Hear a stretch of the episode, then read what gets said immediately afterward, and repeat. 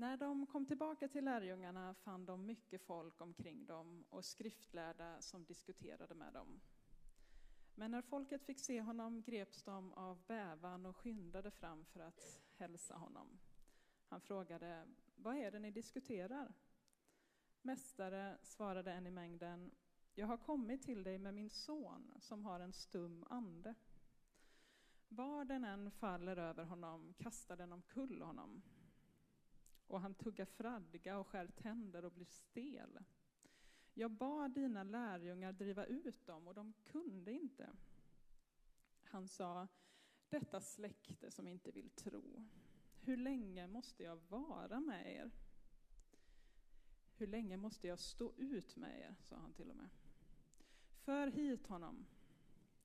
De kom fram med pojken och när han fick se Jesus började anden genast slita i honom så att han föll omkull och vältrade sig på marken med fradgar kring munnen. Jesus frågade hans far, hur länge har det varit så här med honom?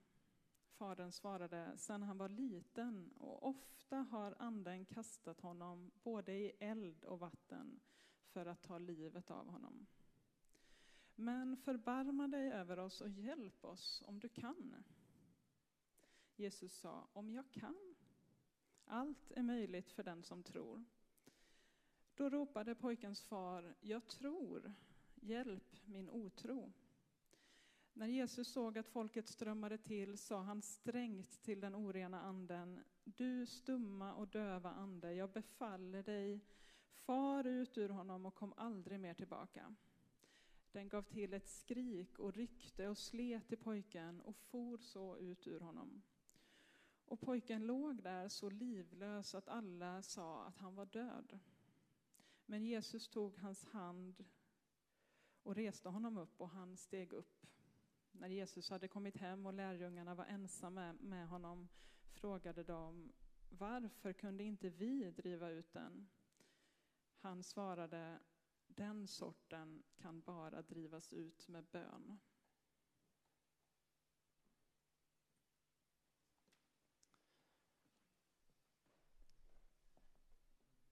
Vi ber. Tack Gud för att vi får läsa sådana här texter i din goda bok och tack för att du eh, vill säga oss något med den här berättelsen. Amen. Jag har funderat på den här texten eh, ett tag och eh, eh, det finns nog mycket att säga om den som inte jag kommer att säga idag men, men jag ska ändå ta med på några saker. Det som har hänt precis innan det som vi nu läste om när den här pojken botas. Det är att, att Jesus har eh, tagit med sig tre av sina lärjungar, Petrus, och Jakob och Johannes, på ett högt berg. Och eh, man kan ju fundera på varför de gick dit. Var det för att se på utsikten? Jag tror inte det var det, eh, även om utsikten fanns där. Utan jag tror att det var så att de gick dit för att be, eller jag är tämligen säker på det. Så han hade tagit med sig tre av lärjungarna för att gå upp på berget för att be. Och när jag predikade för två veckor sedan så var ju temat fastan. Och då nämnde jag att eh, det finns en del i Bibeln som fastar i 40 dagar, vilket ju måste vara nästan utplånande. Eh, så länge tror jag inte någon här har fastat, men om ni har det så får ni gärna prata med mig efteråt, för det skulle vara intressant att höra om det lite. Eh, men det står i Bibeln om Mose att han fastade i 40 dagar. Han är på Guds berg Horeb. Och eh, när han har gjort det i 40 dagar så möter han Gud och går ner från berget med budorden. Och eh, när han möter folket så står det att hans ansikte strålar så att han är tvungen att gömma det med en duk och att ha en slöja för ansiktet för att strålglansen var för kraftig. Och eh, I Bibeln står det så här att det som skådar efter Herren strålar av fröjd. Och deras ansikten behöver inte gömmas i blygsel, psalm 34, vers 5, 1917 års översättning. Eh, så det händer någonting med Mose där. Och Elia berättade också om då att, och jag måste göra det igen nu för nu har ju, har ju, eh, jag höll på att säga Märta, men eh, Märta sitter bakom Lovisa. Nu har ju Lovisa läst texten ur barnens bibel om Valsprofeterna. Och det är ju en väldigt dramatisk text.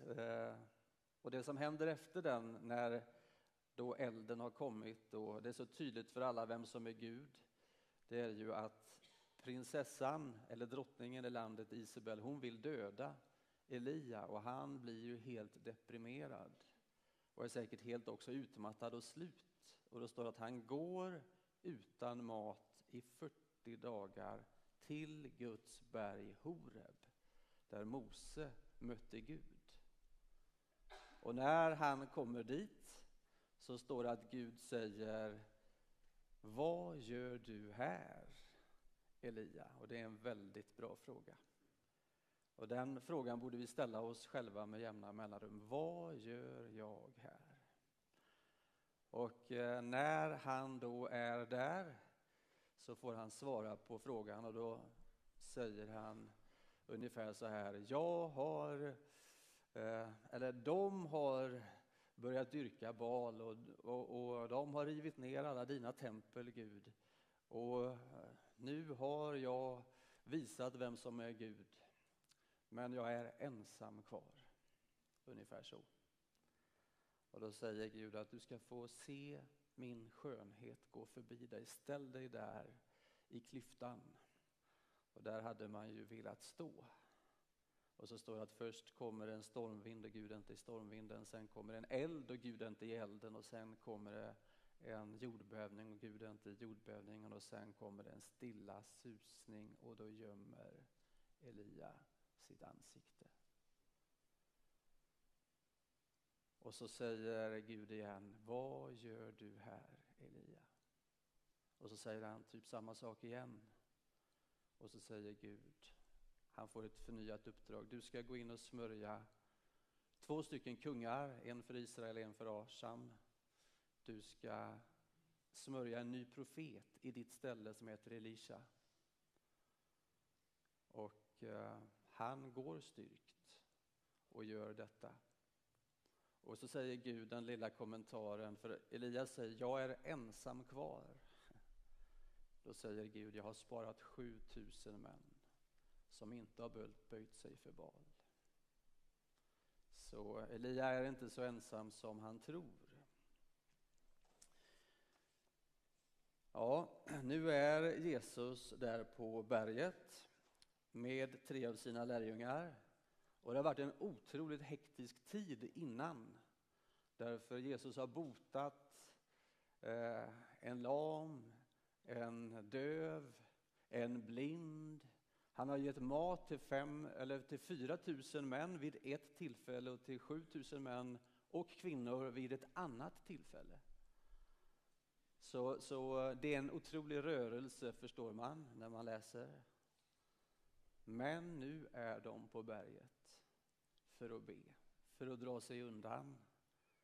Och eh, då står det något så märkligt som att när de är där så får Petrus och Jakob och Johannes se att Jesus ansikte förvandlas så det blir som solens.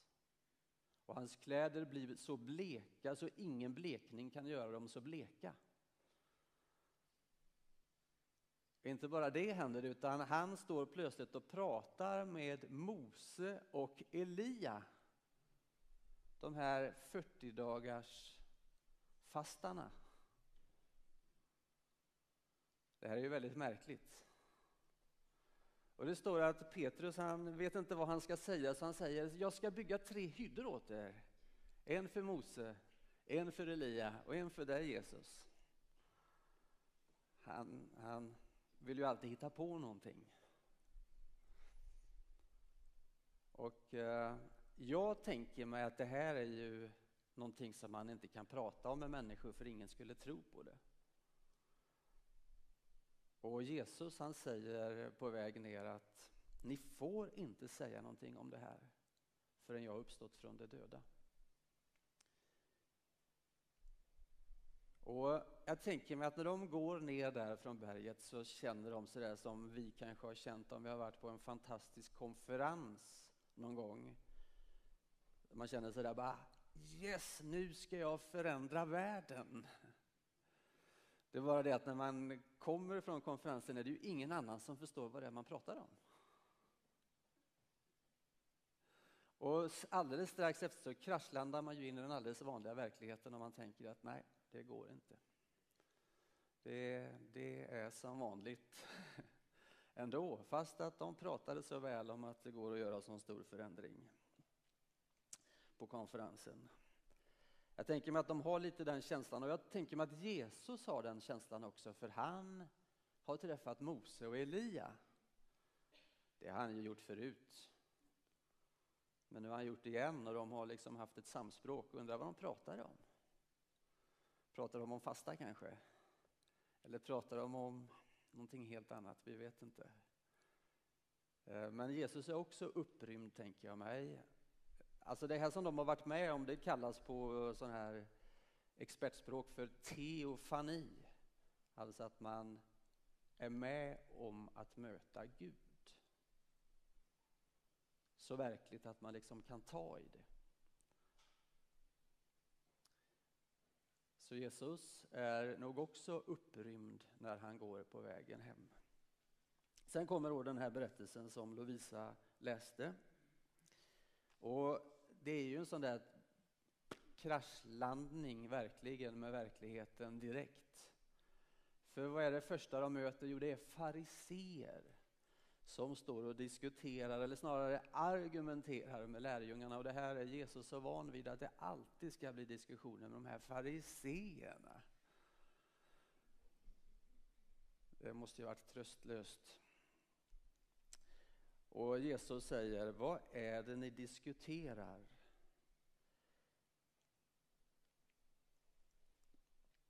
Ja, jag tänker mig att fariseerna de tycker att lärjungarna har ingen rätt att gå runt och tro att de är någonting. Alltså de, de är ju där och predikar om Gud och Guds rike och försöker att bota en pojk.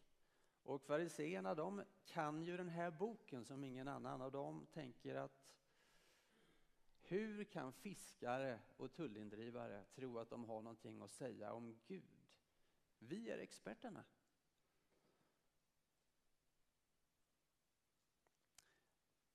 Alltså, när jag läser så tänker jag att det är lätt att känna igen sig i alla de som det nu handlar om.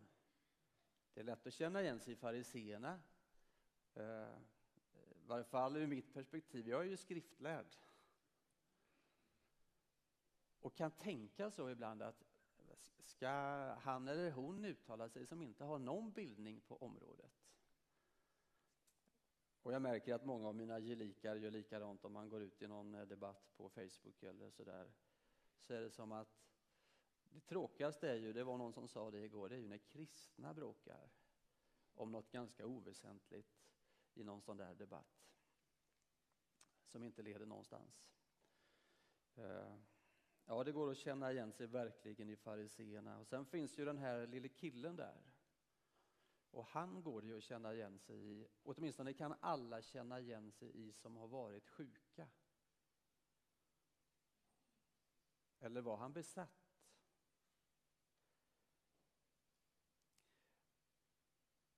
Det stod att han har en stum ande och att han också ibland ramlar och tuggar fradga.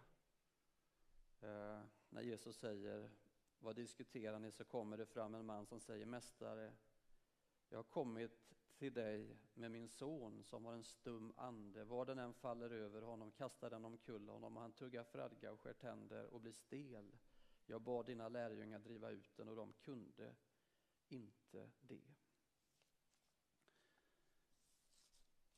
Så pojken är alltså stum. Det är ju en sjukdom. Men han får också anfall och tugga fradka och bli stel. Och jag tänker att det är nog epilepsi. Och Jesus säger, när mannen har sagt det, då säger Jesus så här, och det, det kan jag också liksom på något sätt känna igen mig i. Det här är det enda jag känner igen mig i när det gäller Jesus. För, för de, allt annat känner jag igen i den här berättelsen i mitt eget liv, men, men eh, förutom Jesus. Men detta känner jag igen. Jesus sa, detta släkte som inte vill tro, hur länge måste jag vara hos er? Hur länge måste jag stå ut med er? För hit honom. Alltså det kan man ju ändå förstå Jesus, så långt. Det, så, det, känner ju alla mammor och pappor igen sig i. När man, liksom, man har sagt hundra gånger till sitt barn hur de ska göra, men de gör ändå inte så.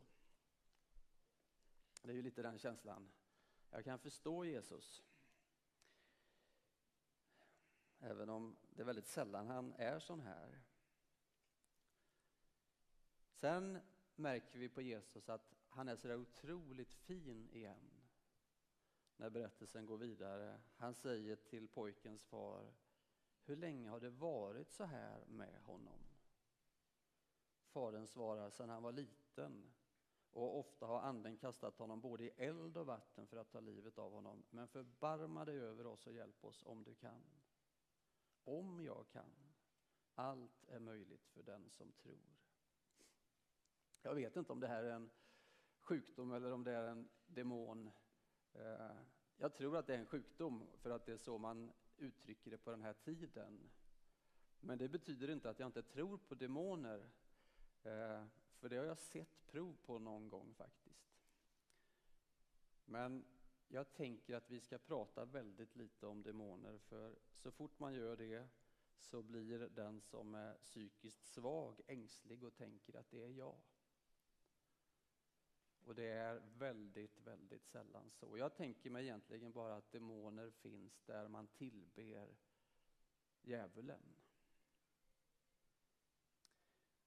Och det är bara i de sammanhangen som jag själv har märkt det, någonting av det också. Jag har till exempel pratat en gång med en satanspräst som hade blivit kristen. Och han berättade om den här kampen när han skulle bli kristen. Och hur demoner verkligen gjorde sig påminda då. Eh, och jag tänker att om demoner ska vi inte, behöver vi inte bry oss överhuvudtaget förrän de i så fall själva uppenbarar sig och det är tydligt. För när Jesus går runt ibland så uppenbarar sig demoner och säger Vad har du med oss att göra, du den levande Gudens son? Och då kan Jesus säga Tig, far ut ur honom. Men så länge det inte uppenbarar sig så behöver vi inte bry oss om det. Jag känner igen mig i den här pappan nog allra mest. Jag tror att alla vi känner igen oss i den här pappan, att man skulle göra vad som helst om sina barn är sjuka. Man skulle gå till läkare, man skulle gå till alla möjliga håll och man skulle vara beredd att betala vad som helst. Och nu har han kommit till lärjungarna. Och de har försökt att göra pojken frisk, men det har inte hjälpt. Och då känner jag igen mig i lärjungarna. Och jag tror att du känner igen dig också, att vi har bett många gånger för saker som inte har hänt det som vi ber om. Jag var på en begravning i veckan där en kompis eller vän som är yngre än mig hade dött och jag har varit hemma hos honom och bett tillsammans med honom. Och alla bär vi på sådana berättelser. Och jag vet att han var omsluten av många som bad och han själv bad. Och ibland så ber vi och vi ser ingenting och därför har jag så otroligt lätt att känna igen mig i de här lärjungarna som måste liksom känna, vad gör vi för fel?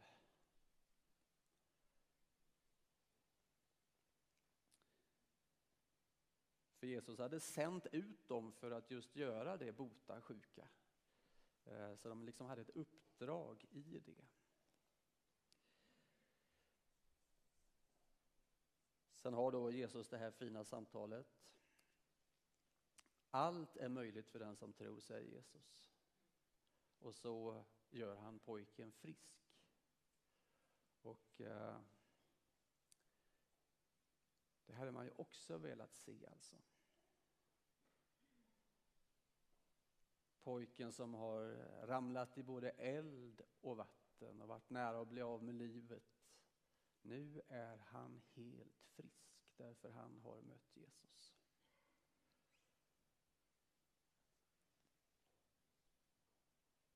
Och när lärjungarna sen är ensamma med Jesus så har de ju den där frågan som du och jag klurar på också. Varför hände det ingenting när vi bad? Och då säger Jesus det här mystiska svaret att den sorten kan bara drivas ut med bön. Och det var ju självklart att det var bön som de hade ägnat sig åt lärjungarna, jag är jag ganska säker på. Den sorten kan bara drivas ut med bön. Och Bibeln som vi har på svenska den är ju avskriven av ett grekiskt original. Och det grekiska originalet är ihopskrivet av många gamla grekiska original som man har hittat. Eh, som har tagit fram liksom en, ett, en original av många original. Och på vissa ställen finns det avvikelser. Det är väldigt få avvikelser, men det finns några. Och just den här versen, eller de här orden när Jesus säger eh, den sorten kan bara drivas ut med bön. Där finns några handskrifter som har avvikelser och där står det den sorten kan bara drivas ut med bön och fasta. Och det står så i vissa bibelöversättningar därför. Och eh, jag tror att eh, det Jesus säger till sina lärjungar är att de har förvisso bett men de har bett i sin egen kraft. Den sorten kan bara drivas ut med bön och fasta. Den sorten kan bara drivas ut av den som har grundat med bön. Som Jesus. Och eh, Det är därför bönen finns och det är därför fastan finns. Fasta är ju egentligen bön fast man gör det med kroppen det som man säger med orden. Jag litar på dig Gud. Du är min försörjare. Och så gör man det. Så blir det liksom dubbel bön.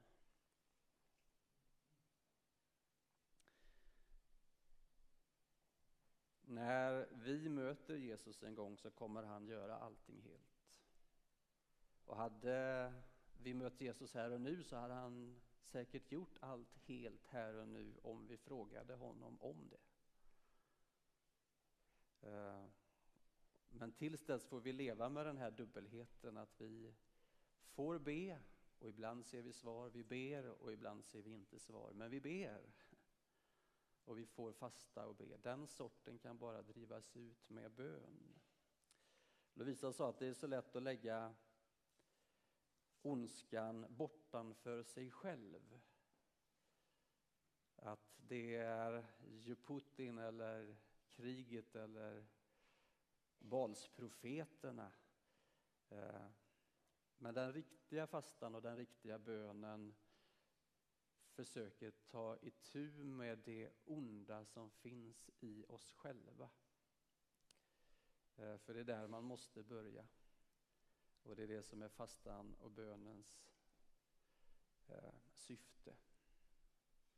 Och eh, jag nämnde förra gången att när man fastar och när man ber, när man verkligen försöker att gå undan och göra det för en tid, om så bara en timma eller en hel dag eller längre tid, så, så blir det lätt så att man ser mörkret eller sin egen otro eller djävulen väldigt tydligt. Eh, det dyker upp då när man går undan. Men om man fortsätter igenom så kan man börja bearbeta mörkret och demonerna som alla vi har att kämpa med. Och det är bönen och fastans syfte. Nu ska vi be. Tack Gud för att du är den som gör den här pojken alldeles lugn och alldeles frisk. Och tack för att du gör det med alla som du kommer i kontakt med som ber om din hjälp. Och vi hade så önskat att du alltid var här. Men eh, du får dras med oss så länge som dina lärjungar. Och ibland så blir våra brister tydliga. Men vi fortsätter att be och vi fortsätter att tro och vi fortsätter att hoppas på dig. Och vi känner så tydligt igen oss i den här pappan när han ropar, jag tror, hjälp min otro. Kom heligande och förvandla våra liv. Vi ber i Jesu namn. Amen.